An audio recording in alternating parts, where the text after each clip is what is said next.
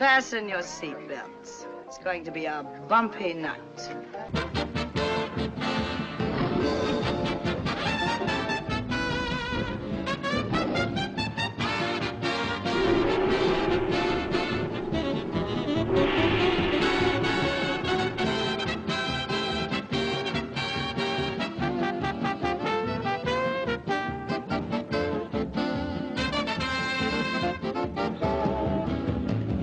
Live from Las Vegas, it's time for you to be talking movies with America's most award winning film critic, John Barbour. You're being, John, you're being so gentle. I've heard you give reviews and you're so rough. You're saying. How would you have evaluated your own work uh, in some of the films that you did prior to uh, prior to The Longest Shot? I mean, Much like... better than you, my friend. Our next guest is one of those rare talents who has something to say and can say it funny. He's a writer performer on the new Laugh-In and one of the most popular, outspoken, and entertaining personalities on the local news here in Los Angeles. He's won a half a dozen Emmys as a film critic and host of his own shows. Let's welcome Mr. John Barbour, right over there.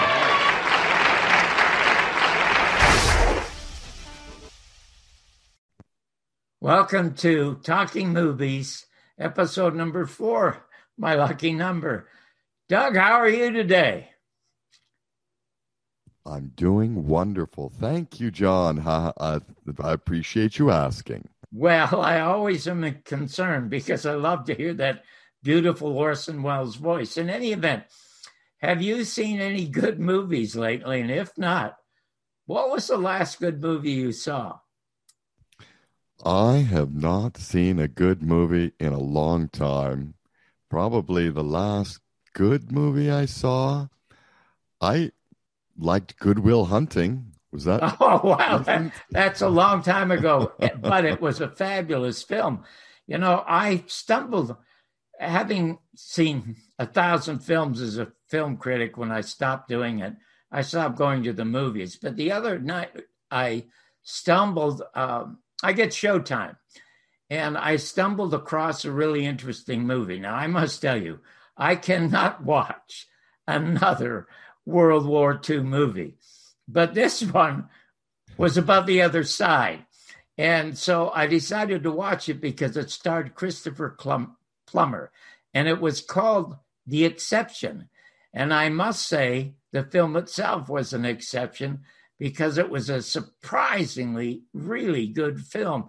It's four years old, stars Christopher Plummer. It's about the Other Side, and it's an edgy, edgy thriller with a very, very unusual love story that sort of reeks of a true story. So if you get Showtime, Doug, or mm, folks watching, and you stumble across it, it's called The Exception, and don't miss it. And you know, Doug, one thing that we're all aware of in television and movies, if something works, then Hollywood is quick to try to duplicate it. We're all well aware of that. As a matter of fact, do you remember a famous actor comedian by the name of Fred Allen? I don't. Well, Fred, well, you're too young. Fred Allen was on an equal with Jack Benny. Now, you must remember Jack Benny. Oh, of course. Well, uh, Jack and Fred had the top 10 radio shows during the 40s and they both made, made a number of movies. But Fred Allen made this observation about Hollywood because there's so many remakes. He said Hollywood is a community of termites that is constantly chewing on its own backlog, which is true because from my years on Hollywood, I can tell you there are very, very few original typewriters, but there are thousands of Xerox machines. So the one thing that surprised me when I was a kid is there was a puppeteer on radio in the movies who was very successful. His name was Edgar Bergen, and his puppets were Charlie McCarthy and Mortimer Snerd. Does that ring a bell to you? You're silent, so I guess it doesn't ring a bell to you. Well, they were never duplicated, which surprised me. And puppets didn't become stars until they became a mainstay on television. There was Howdy Doody. Do you remember Howdy Doody? I do. Well, there you go. Uh, he was huge. But then the biggest of all, of course, were the Muppets. Jim Henson's The Muppets. Uh, the most successful puppets and puppet shows ever. But to me, by far, the most creative, the most colorful, the most diverse, and the most original were Sid and Marty Krofft. Do the, those two names ring they a bell? They do. They do. I must tell you, they were incomparable with their work. Now, sadly, Sid Krofft died two years ago, but his younger brother, who is 84, is Marty Krofft. And he's still very alive and very active and very creative and still talking to people. And the person he's going to talk to right now is yours truly. So here's Marty. Marty, Marty, thank you so much. I can't tell you how delighted I am to be talking to you for a number of reasons. I got a lot of things to talk to you about. But first off, where are you and how are you? Well, I'm above the grass. I'm at, CB, I'm at CBS Radford in Studio City, where my offices are, and I'm okay. That's... And you look, you look good, and I'm happy to be with you. You were always one of my favorite people, first class. Oh, and, well, uh, bless, bless your heart, because you're going to be absolutely stunned and surprised what I, what I'm going to say to you, um, and that and that is this. I have always been a fan from the time I was a kid. Now you and I are close to the same age, so we saw probably the same movie. Black. I don't know. I'm 111. I don't know about you. so to that in a minute, but I have always been a fan of puppets and puppeteers and uh, comic characters for the simple reason is they always seem to be able to say something that ordinary humans can't say. Now, if you look at my wall, you'll see all kinds of pictures of famous personages up here. But what you don't see is that I have five puppets sitting around my office. Now, I'm going to say this to you in all sincerity Sid and Marty Krofft and Jim Henson, who created the Muppets, you two are the Citizen Kanes of puppeteers. You are the Orson Welles of puppeteers. But I'm going to tell you why I prefer Sid and Marty Krofft to Jim Henson. Okay. I hate to say it, but I've got to be honest with you. The Muppets are delightful, but they've been delightfully the same for 20 years. They never change, as did Jim Henson never changed, even he gave up on America and moved to England. But your life and your work with your brother Sid has been so diverse and so interesting. I never ever watched the Muppets, even when they had famous talents on that I admired. But once I turned into you and your brother's work, it was so colorful and edgy, I could not turn off. Now, I'm going to say this before I ask the first question. Marty, if I were to compare you and Jim Henson to Walt Disney characters, you and Sid are Bugs Bunny, and Jim Henson is Mickey Mouse. I much prefer Bugs Bunny because he was the rascal and you guys were always the creative rascals. So, what I'd like to know is how did it all start? Where were you born? Uh, tell me a little bit about your family life, some of the things you wanted to do as a kid. And by the way, is Marty your birth name or is that a show business nickname?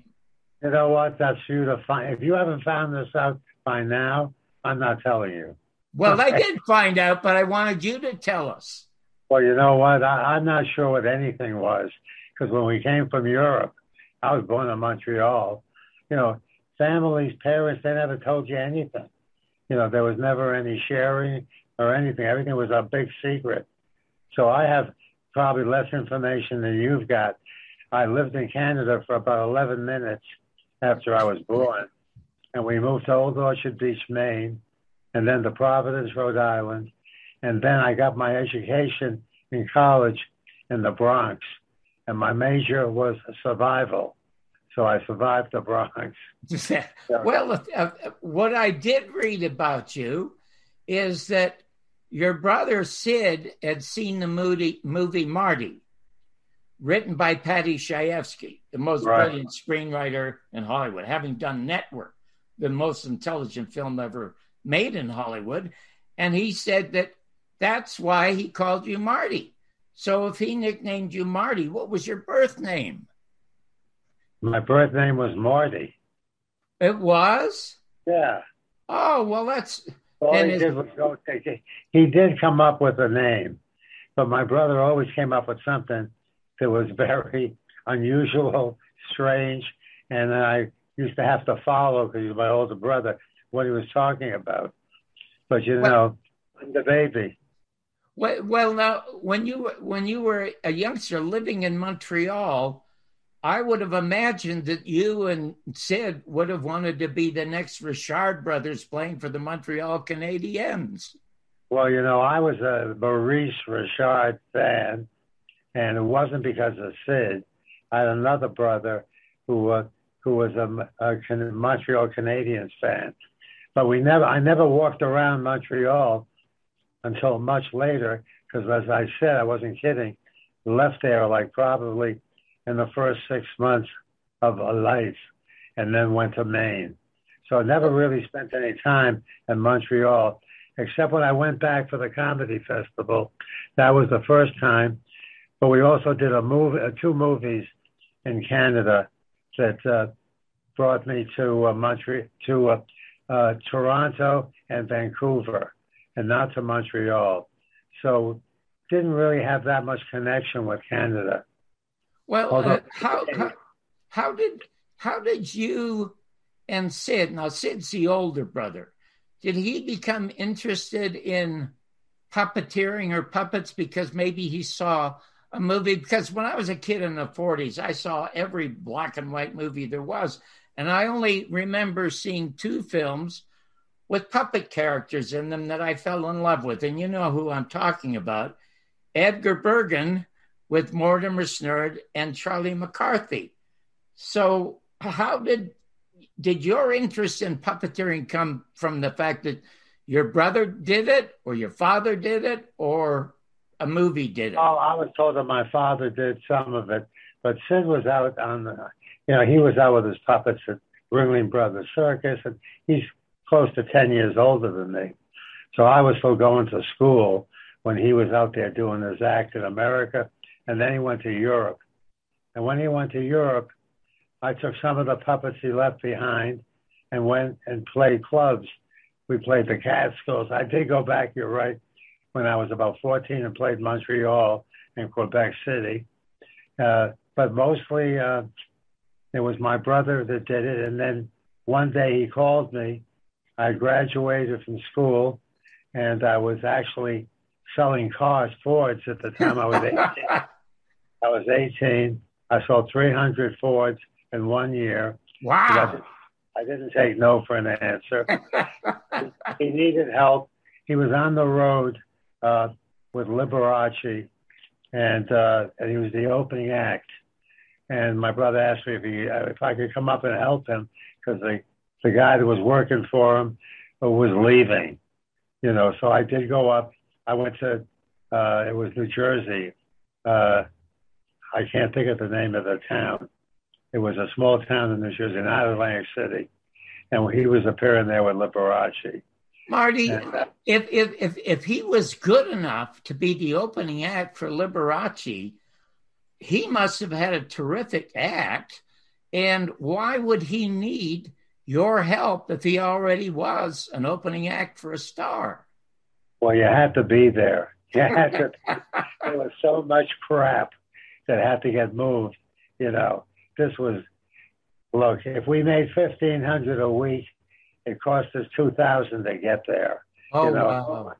So my brother was broke at the time, and then I think what I did was, you know, I, hey, you always said that I was a better puppeteer than him, but I think what I did was I kept things together so we could survive, and Oh, survival is everything until you prosper. So when did you begin to prosper? Because I think the first time I heard about you, it was in around 1960, 61 or 62. I think you guys were doing a tour of something called Poupée de Paris. Am I pronouncing that correct? yes, Les Poupées de Paris. What on earth was that, and how did it come about? And was that the first time you guys started to make a decent living? Well, I don't know if we ever made a decent living. Let's get that straight.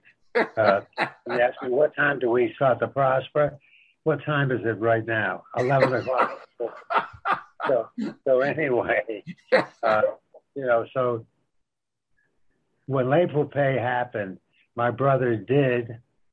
You see, I give my brother a lot of credit. So I'm a I'm a good brother, and I tell it the way it is, and my memory is still good, big time. So I don't have to worry so far about dementia. Sometimes I kind of hope I got dementia. I could tune everybody out. But anyway, so Les Poupées came out of my brother's head, not by accident. He was at the Lido de Paris with his act in Paris, and that was the big Folies Bergère Lido show that ultimately wound up in Vegas. So he said to me, I was staying with him at the time, and he said to me, you know, why don't we do a show like the Lido, except with wooden boobs and not with the real thing? so, so that's how that happened. So then my brother, as usual, said, okay, let's just go do it. Then I had to say to him, hey, Sid, let's just go do it. Where's the money coming from to build a hundred puppets? Oh, don't worry, we'll get it. Well, while he was at the gym, I was out looking for the money. And, and you know, and that was not easy. Selling more Fords. Right. So I'll tell you the truth. The money came from two guys. We lived in Hollywood. One guy was the Lido Cleaners. The guy owned the cleaning store. He gave me twenty five thousand. Oh my the- God. And I liked these real good New York steaks. So I got friendly with a butcher in Hollywood, and he gave me another twenty five. Oh And they were my God, Marty, that's amazing. They told me the truth. They never thought they'd get it back, but they liked me. So I had the relationship with these guys. So I got fifty thousand together, and then we borrowed the rest from whoever, you know, borrowed, begged, and stole from whoever, and then we opened up in the valley with Les Poupées de Paris, which really brought us, you know, really put us on the map. Okay, and uh, you know that was the beginning of turning the thing from an act to a puppet to a to a business. Well, it Now, was it- from what I, I, but I never got to see it, but I read all about it, and I was fascinated by the fact that it was about the the the Lido in Paris. So it had to be kind of adult. Was Right. it kind of adult? So you know, oddly enough, oddly enough, I must tell you that I want I want to do it again, and I really think I'm going to do it again, but I'm not going to say where. And we're going to re-establish Poupées de Paris and go back to the beginning. And I think if we put this in the right place, that has more, you know, venues, we'll definitely get the overflow. Oh my nothing else. goodness gracious! Well, would you describe the show that you did in '61 that was so successful and critically well reviewed? Would you describe it as a little naughty? Oh, it was definitely it was a gimmick, but it was naughty pine. You know what naughty? And that's what Jack Paar called it. And Oh. Carson called it. Uh, what did he call it? He had another sort of nickname for it. But you know, look, today, you know, wooden boobs and what goes on today. I think we're gonna have to move this idea around a little bit. Oh my good! Well, you mentioned Jack Paar. Jack Paar is the reason I got I got into television in the first place. He was by far the greatest, the wittiest, and the most sincere and human host of the Tonight Show. And did did he just see your show, or did he have you and Sid on as guests? We were on Jack Paar. Yeah, I got that that show. You know, this is look. Uh, Sid says, you know, I'm the car salesman, which is good because you know what? I was the best. Only kidding. They were better than me. But, you know, it, it's just, uh, I made these things happen more in a business way. At least we can survive. But more importantly, I won't mention the name of this guy, but somebody very famous in the business world always said to me, you know, Marty, you made a big mistake. You picked the wrong profession. If you had been doing what I'm doing, he said, you'd be running a studio today. And uh, he was and he probably a manager or an agent, right? He wasn't. No, he was actually the head of a studio. Oh, So anyway, yeah, but the thing that he did say is, you know what you did? You went, you went for love. You know, you actually went for fame, and you didn't go for cash. So that's that's Oh. what I did. Well, you know, uh, Jim Henson, some of his success, I think, can be attributed to his manager, Bernie Brillstein. Uh, Well, he was a close friend of mine, and when and when Jim died, then Bernie was able to take care of us for a short time. But Bernie Brillstein, you know, who is real responsible for much of the success at Saturday Night Live and all the Yes. talent he had, this is one of the great people of all time. Just a super guy.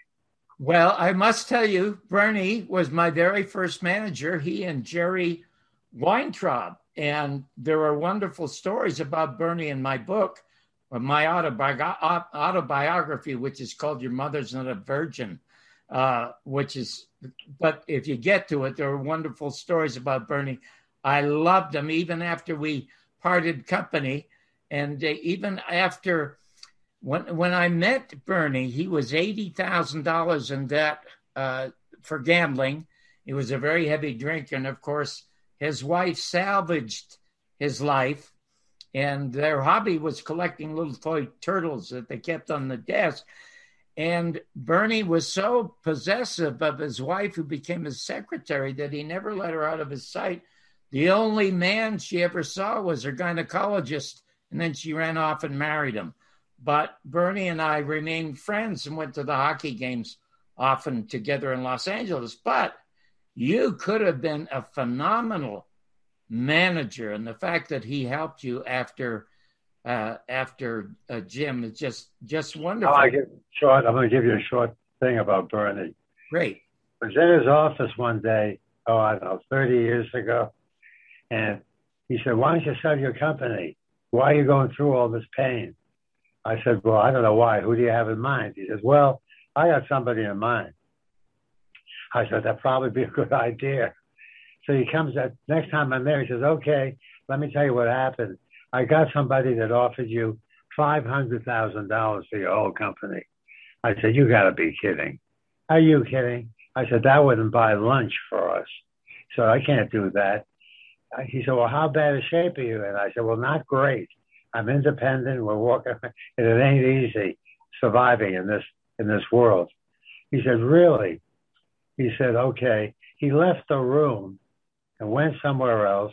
He came back and he handed me a piece of paper. He said, This is the best I can do. I want to take care of you today. So he handed me a check for a hundred and fifty thousand. He says, It's yours. Don't worry. And that was oh, how yeah. wonderful! it was like one of a kind. Oh my gosh, how wonderful is that? Now, but you know, you you had such phenomenal shows. Now you're talking about bringing back Poupée de Paris. I think one show that you could bring back. I loved it. I think it came on in like 1987. It was called DC Follies. And now, what is happening in America? Well, we tried that one. You know, we tried to do it recently. As a matter of fact, if I swing my Zoom around, I want you to see something. Let me just do it for a second. Okay, go ahead. Can you see it? Oh my God, how fabulous is that? But you know what? We Wow. were going to do Trump and Putin, and we taped some. But then while we were taping them, they be, Trump became less funny, became real, you know, wow. So I said, you know what? I don't want to do it right now. Now, DC Follies was more of a entertainment show, And you know what? I could play a lot of those pieces from 1988, and a lot of them still hold. You know, so we haven't done it. We haven't done it yet, but believe me, we we were thinking about it to uh, do this kind of a show because DC was great, except it was syndicated, so you never knew what time you went on. And It was, was, it was a show fabulous show, and, and, and I thought, oh gosh, I'm going to get a chance to talk to Marty because what indeed is going on in this country in this world today. We need a show like DC Follies because I must tell you quite honestly, Saturday Night Live is not funny anymore. I mean, nobody on television is funny anymore. You can't. I must tell you, if it's not profanity, nobody seems to be looking at it. Marty, I can't tell you one comic, and I love comics. I mean, I did it myself professionally for years and years and years and was very, very good at it, very successful at it. But in those days, you could take a comic and you could hear a joke and you could repeat the line, you could repeat the joke. I can't tell you of one comic today who says anything funny. And I, it, as a matter of fact, You know, well, what I find with Saturday Night Live, the the uh, the best part, most of the time, is the opening. You know, then you start doing those sketches. They're very difficult, even with comedians. When I did Donny and Marie, and we did the sketches, they were singers. It didn't. It did not work that great. You know, but uh, Well, let you know- me ask you about that because, you know, even when talent that I really liked was on the Muppets, I wouldn't even watch it. If Pavarotti were on as much as I, I wouldn't watch it. But you got to work, I mean, with, uh, I think, Barbara Mandrell. You worked with the ba- Brady Bunch. You did actual shows with Donny and Marie Osmond. They must have been profitable because they were certainly very good. Oh no, no, they were fine. Are you kidding? I should got in a piece of the action. We were the producers. That was the first time, you know, we did prime time. Michael Eisner, Fred Silverman, and I think Bob Iger was involved. They picked us up. They wanted us to do a prime time show, and uh, we went to see them. They were an opening act. They wanted to know what you're going to do with them. It's different. So we did it. We went on. We did a pilot and we became number one on Friday night for ABC for the first time. And we were the first time, prime Oh. time. That's that's fabulous. That is Then we did Mandrell, Barbara Mandrell and the Mandrell sisters on NBC. Dimer was on ABC, and they were in the top 10. We did a top 10 show there. You know, Then so we, why, why did you not? Because you were so adept at working with live talent. Why did you not continue, since that's where the money was, to work with live talent, and instead you were still doing your stuff with your puppets, as good as it was? well, they don't talk back. yeah, go out and strike. If you No, we did- worked. We did a lot of shows. We did. We did more than those two shows. You know, I had Richard Pryor. I had Patti LaBelle. We, we had. We had. Uh, we had Pink Lady and the two Japanese girls that we put on the air when America did not want to see that.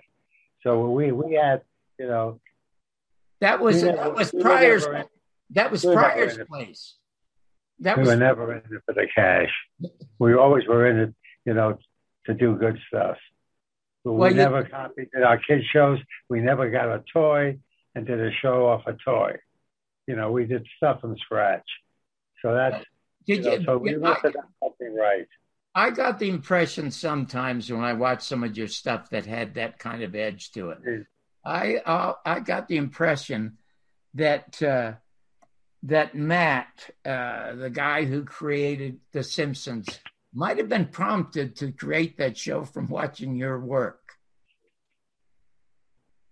Uh, so I'm sorry. You know what? I called. My, I'm in my office, and I've been looking for my assistant for the last 30 minutes. So anyway, but I just found her.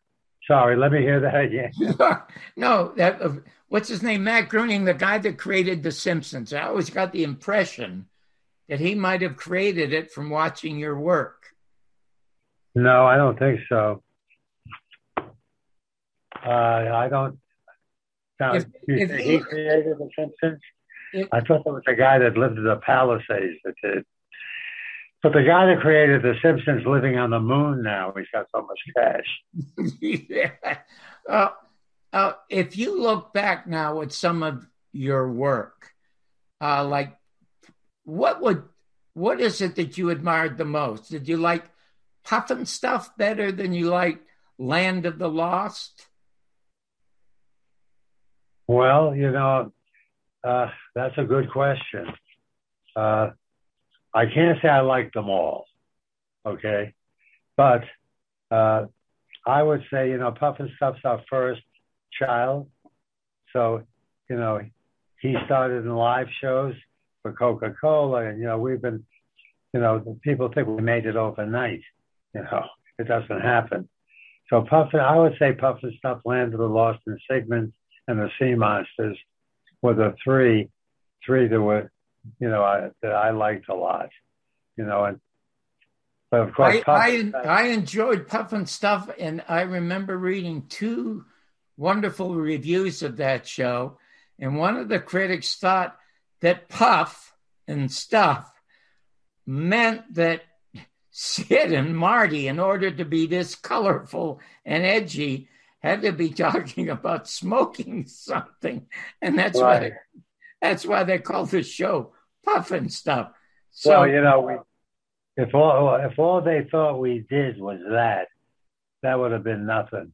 But you know, you can't really, you know, if you're stoned and you're watching the show, that's one thing. if you're stoned and you're trying to make something happen, that's almost impossible.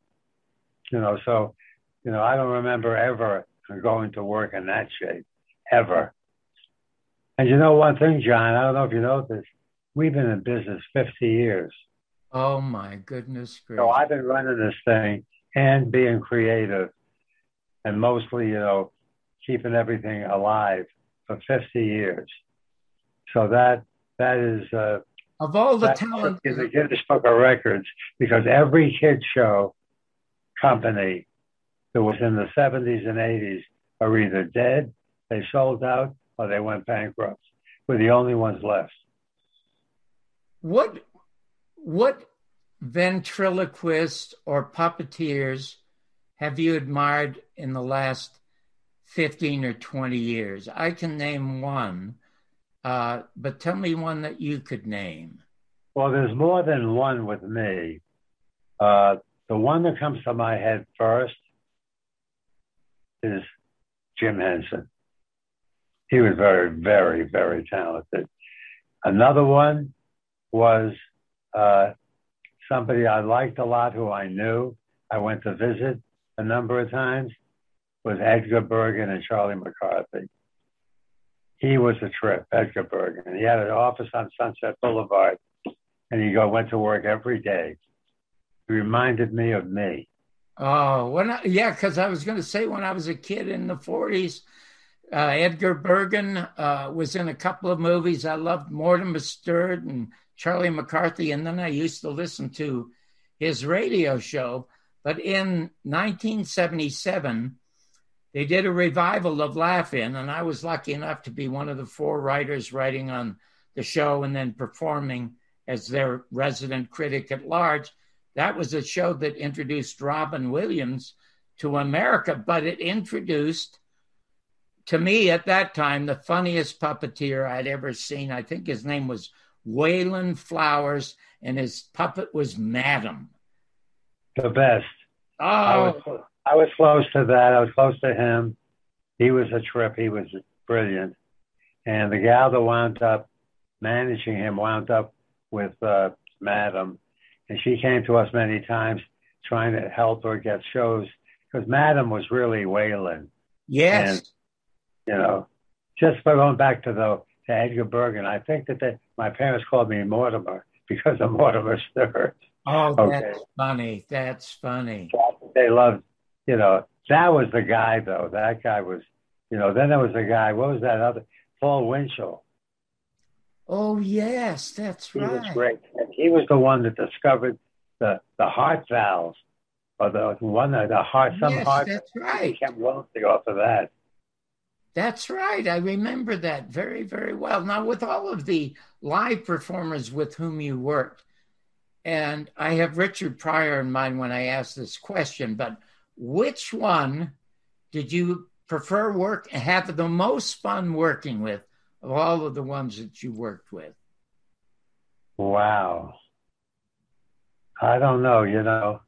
Uh, well, between Sinatra, Judy Garland, you know, uh, Liberace, Tony Martin, Cyd Charisse, you know, the Andrews sisters. It goes on and on. I'll tell you, I just thought of it. Maxine Andrews, I love. Oh, of the Andrews sisters. Yeah. Yes. Oh my God. My uh my third professional job was a stand-up comic as Jane Morgan's opening act, and that was Weintraub's wife. And it was at Calneva Lodge where I opened uh, for Jane Morgan. And afterwards, Maxine came backstage to give me a hug. That's that's when I met her. And I was Sinatra's private writer for four and a half years. And Richard Pryor, when I first created the show Real People, which was the first reality show to become a monster hit and ended up on NBC for three years, I had it first at ABC as a uh, pilot with Danny Arnold, who had done uh, Barney Miller, and my uh, Byron Allen was going to be Richard Pryor. But they turned wow. him down. They hated him because at the time he was in uh, he was in custody jail because he had done a special for NBC and a censor took out one of the scenes that he, that he preferred, and Richard went in and punched him in the face, and they arrested him, put him in uh, county jail, and then the IRS was in the lobby waiting to arrest him for for back taxes. But well, I told ABC, you don't understand. He's not trouble. He can put 5,000 asses in seats in Berkeley, California. This guy's going to be the biggest star in America.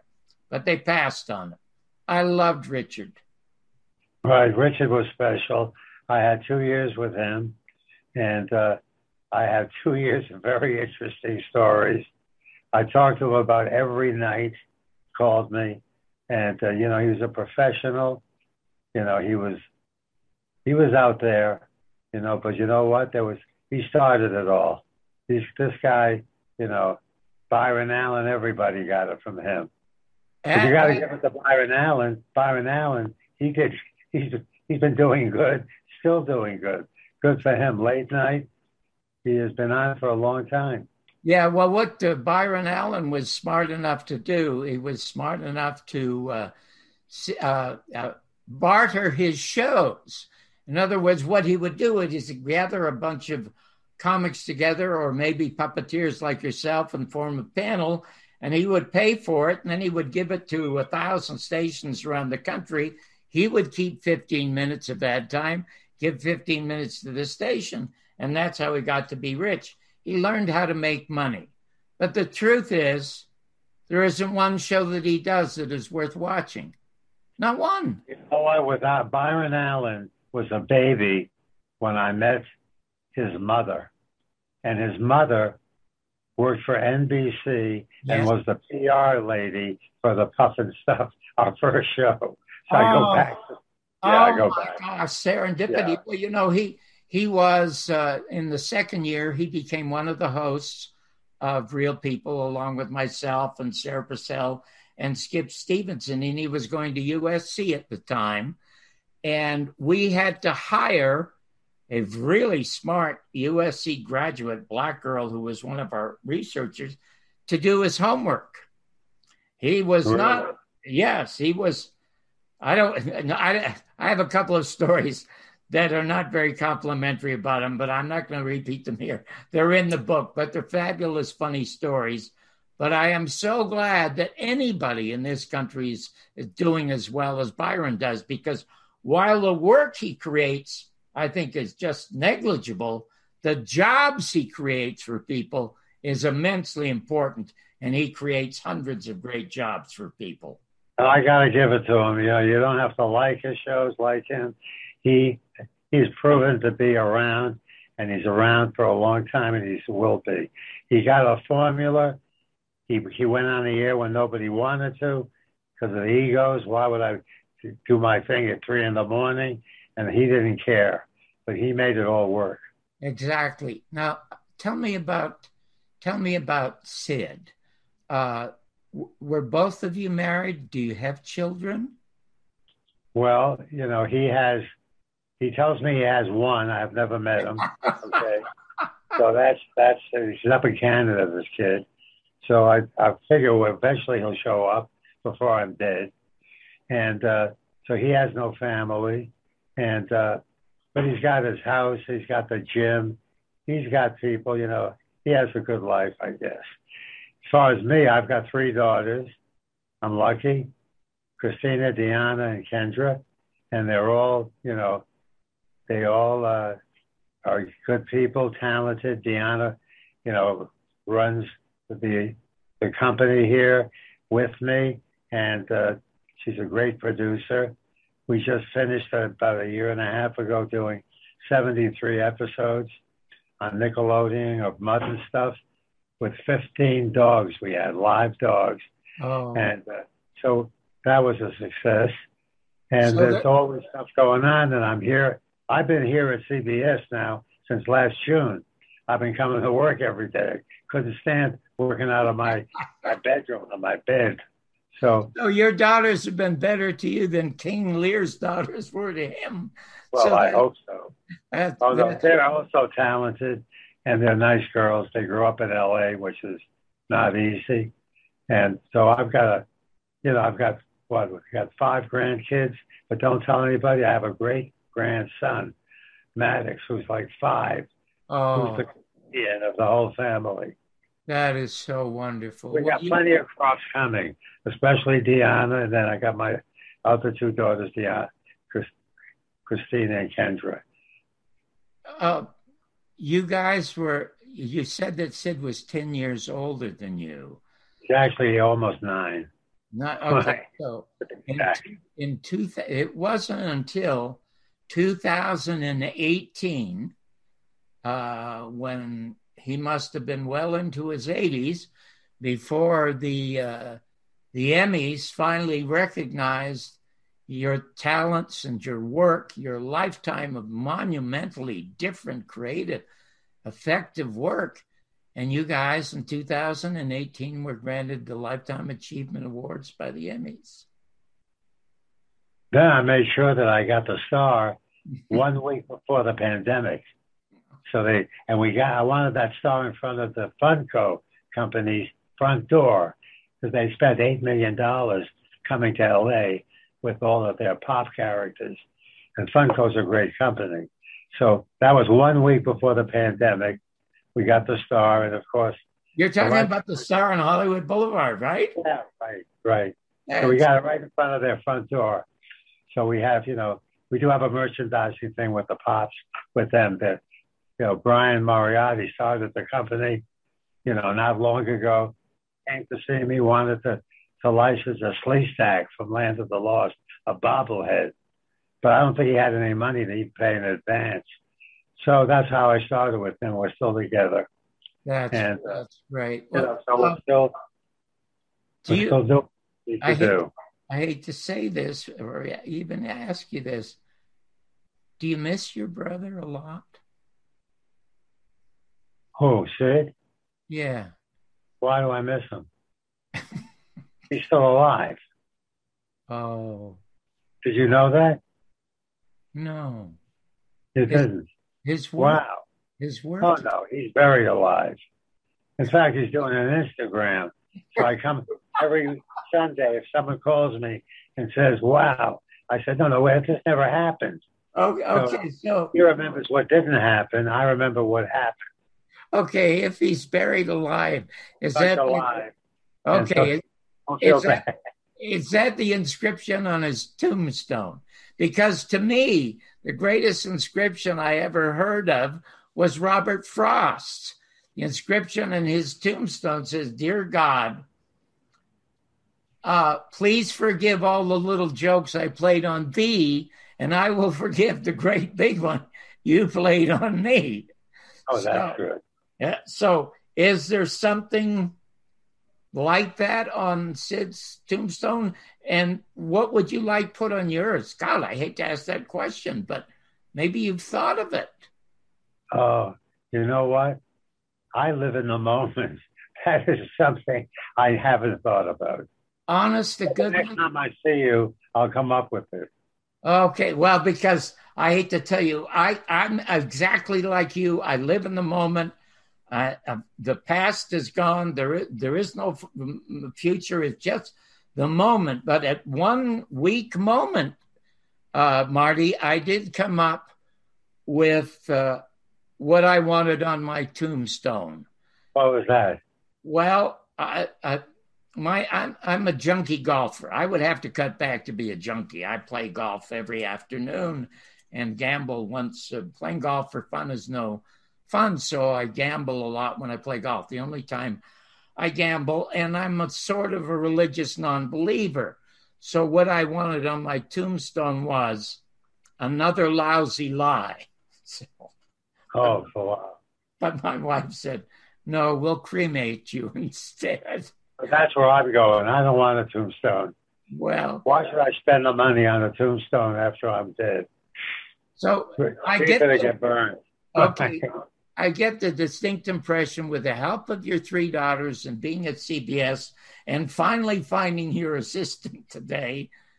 What are your plans now for your next project? What are my plans? Well, you know,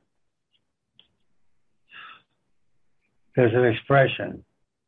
If you want to give God a good laugh, tell him what your plans are. Call him, and he knows. Because you know what? The few plans I know about, I was told by my father, always keep your big mouth shut. Right? Oh. Because you know what? Who knows when plans come true? All I know is we deal in the moment. We've done a lot of moments. You know, I have no regrets. You know, who who expected, you know, us, you know, I lived in the Bronx. I was glad I'm alive. Okay. So anyway, so you'll have to fir- your more will be revealed on some of these last things you brought up. You are a trip, John. Oh well, I must tell you, Marty, you are absolute delight, and you're you're really right when you say that your brother is alive, and you'll always be alive because your work will go on forever and ever. So I'm going to ask one last question, because with Pufnstuf and a couple of your material, I mean, your stuff on screen is arresting to the eyes. It's almost impossible not to look at what you do. It's so colorful. And this one critic that talked about the fact were they smoking something? They brought up the business of LSD. Do you happen to remember in the 50s that LSD was made popular to America by Cary Grant? Do you no. remember? Cary Grant wrote that. yeah, in the 50s, Cary Grant wrote a series of articles for the Saturday Evening Post. There were about four or five of them. And he was applauding the use of his psychiatrist treating him with LSD because he wanted to be Cary Grant on the screen. He didn't want to be the Archie Leach that he was born with. So I just wondered if you had ever heard that story. And I bring it up because one critic thought, those guys are so colorful, they must be on something. Well, you know what? I, I we already discussed that for a minute. You know, first of all, acid and those things would have never, ever been in my life. A drug that controls you for four days, two days, three days, drugs are bad to begin with. You know, so that is not really. I mean, look, I- if if I did drugs like everybody thought, how the hell could I show up every day at seven thirty in the morning? Except if I was in an ambulance coming here. You Well, know, you're so- absolutely right because there's no greater drug than being in the sunshine with vitamin D and breathing oxygen and being drug free. I mean, life itself is a magnificent drug to get high on. And I can't thank you enough, Marty, for being with us because, as I said in the beginning, I just love, I love comic characters. I love puppeteers because I remember in the 70s when the Vietnam War was at its worst and the criminal carnage was just dreadful. It was only Pogo in a comic strip that said, I have seen the enemy and he is us. And had any live person said that on television, they would have been out of work. But it's a truism. And a lot of the stuff that you guys did reeked of entertaining truth. So, again, thank you so much for your lifetime achievement. I'm glad you got it in 2018, and I hope to see you again. I, I am really happy. I was looking forward to doing this with you, John. You were always somebody that was a good person and great talent. You're a big, big winner, and I I love being here with you. And I hope we get to see each other in person, you know, and have a, a lunch together one day. Oh, listen, I would do that, and I would come to. I'm going to Los Angeles first week in in uh, November. There's a fellow named Stu Shostak who has the greatest, one of the greatest sites I've ever seen. He preserves classic television, and of course, he's preserving a lot of my stuff on Real People because that was the first reality show on classic television, and he's going to do a three hour show devoted to some of the shows that I did. So I'll be in Los Angeles for a few days and I will get a hold of Harlan and tell him I oh, want to treat Marty. And if he wants to bring his wife, uh, uh his uh, daughters or whatever to the luncheon, I'd love to treat you. It'd be my treat. Where you? Where are you? I, I, I live in uh, Las Vegas and uh, I came here 20 years ago um, uh, because I had been uh, Bob Goulet's opening act at one time as, and Bobby Darin's opening act. We were the last act to work the Sands Hotel before they tore it tore it down. And I thought we were. you were okay. Uh, but the uh, thing is, there was no state tax up here, and I was on a retirement income, and this was the perfect place. Great place to play golf. It's open 24 hours, and the golf course is the only place that I, you know what? I wish I was sorry to hear that Jerry's Deli closed, but Art's Deli is still open. So that's the best. Yeah. It, it, do you want to know something? When I was in the 50s, when I first I came illegally twice to the United States, I was deported twice. But when I was in uh, uh, Los Angeles the first time, I opened up a little theater over a Russian restaurant on Ventura Boulevard. And I went around selling ads for my little theater group. And the first ad I sold was to Art at Art's oh, Deli. It was $5. He only had six stools at a bar. And then it grew into this magnificent fabulous deli, the best in the country, I think. So if you're up to it, that's where we'll go. Right. Now, just one last thing on Vegas. We played about seven hotels, but the problem is there's no records of them because they've all been imploded. really? Oh, they've all been imploded. Absolutely. That's, that's funny. you should, oh, you know what? if you oh it's too bad you probably could get newsreel footage of that and you put the six of them together and here's here this history of sid and marty krofft in las vegas and his six explosions that would be john great. you are the best you this was great oh well thank you so much i if i were I, I said this to my first guest Eddie Muller, who was a very literate host of Noir Alley on TCM. If I were a religious person, Marty, I'd say, God bless you. But you, you, you are a treasure and continue to be a treasure. Thank And I will see you in Los Angeles, and I will feed you. All right, so we're going to make a date. We are going to make a date, definitely. And thank you so much again for. All right. Hey, good luck. Okay. Bye bye could hear me loudly and clearly during the conversation with Marty that I said a number of times how original and how colorful they were. So to verify that and let you see that, it's only fair that we close this episode with a couple of excerpts of their fantastic and fabulous work. And the first clip we're going to show you is the one that called, Marty called his first child, his firstborn. And that was Pufnstuf.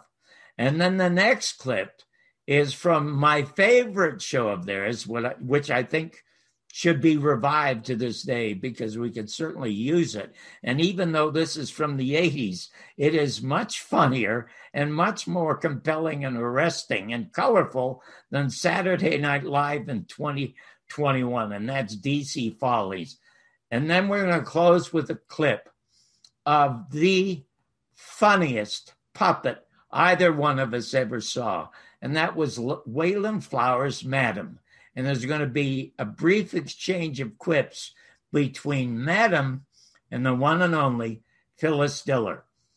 And that's how we're going to end the show. And so the next time you see Talking Movies, you'll be seeing me talking to author Carol Hoenig about her fabulous gem of a book called The Greatest Reviews I Ever Read. So until the next time we're talking movies, Stay well and good luck.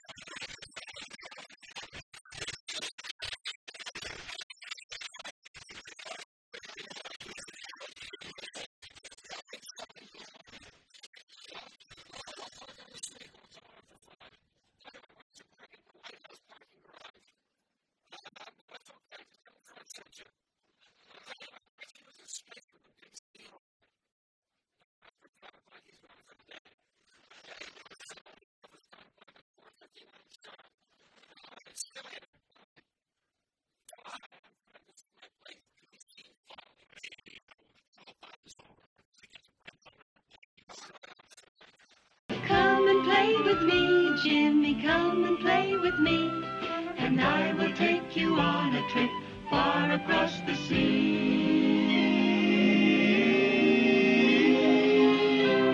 But the boat belonged to a cookie or witch who had in mind the flute to snitch. From her broom broom in the sky, she watched her plans materialize. She waved her wand, the beautiful boat was gone. The skies grew dark, the sea grew rough, and the boat sailed on and on and on and on Pufnstuf was watching too and knew exactly what to do. He saw the witch's boat attack, and as the boy was fighting back, he called his rescue racer crew as often they'd rehearsed. And off to save the boy they flew. But who would get there first? But now the boy had washed ashore. Puff arrived to save the day, which made the witch so mad and sore. She shook her fist and screamed away. H.R. Pufnstuf, who's your friend when things get rough? H.R. Pufnstuf, can't do a little cause you can't do enough. H.R. Pufnstuf, he's your friend when things get rough. H.R. Pufnstuf, can't do a little cause you can't do enough. I would like to do a straight interview with you and find out something about you. Oh, well, I think that's a good idea. Go ahead. All right. You know, Phyllis, it's common knowledge you've had a million facelifts. That's why I won't kiss you on the cheeks. Who knows where they started out? you said no jokes. Sorry, it just slipped out. You know, I've been thinking about getting a nose job for some time. Oh, wonderful. That'll put half the country back to work.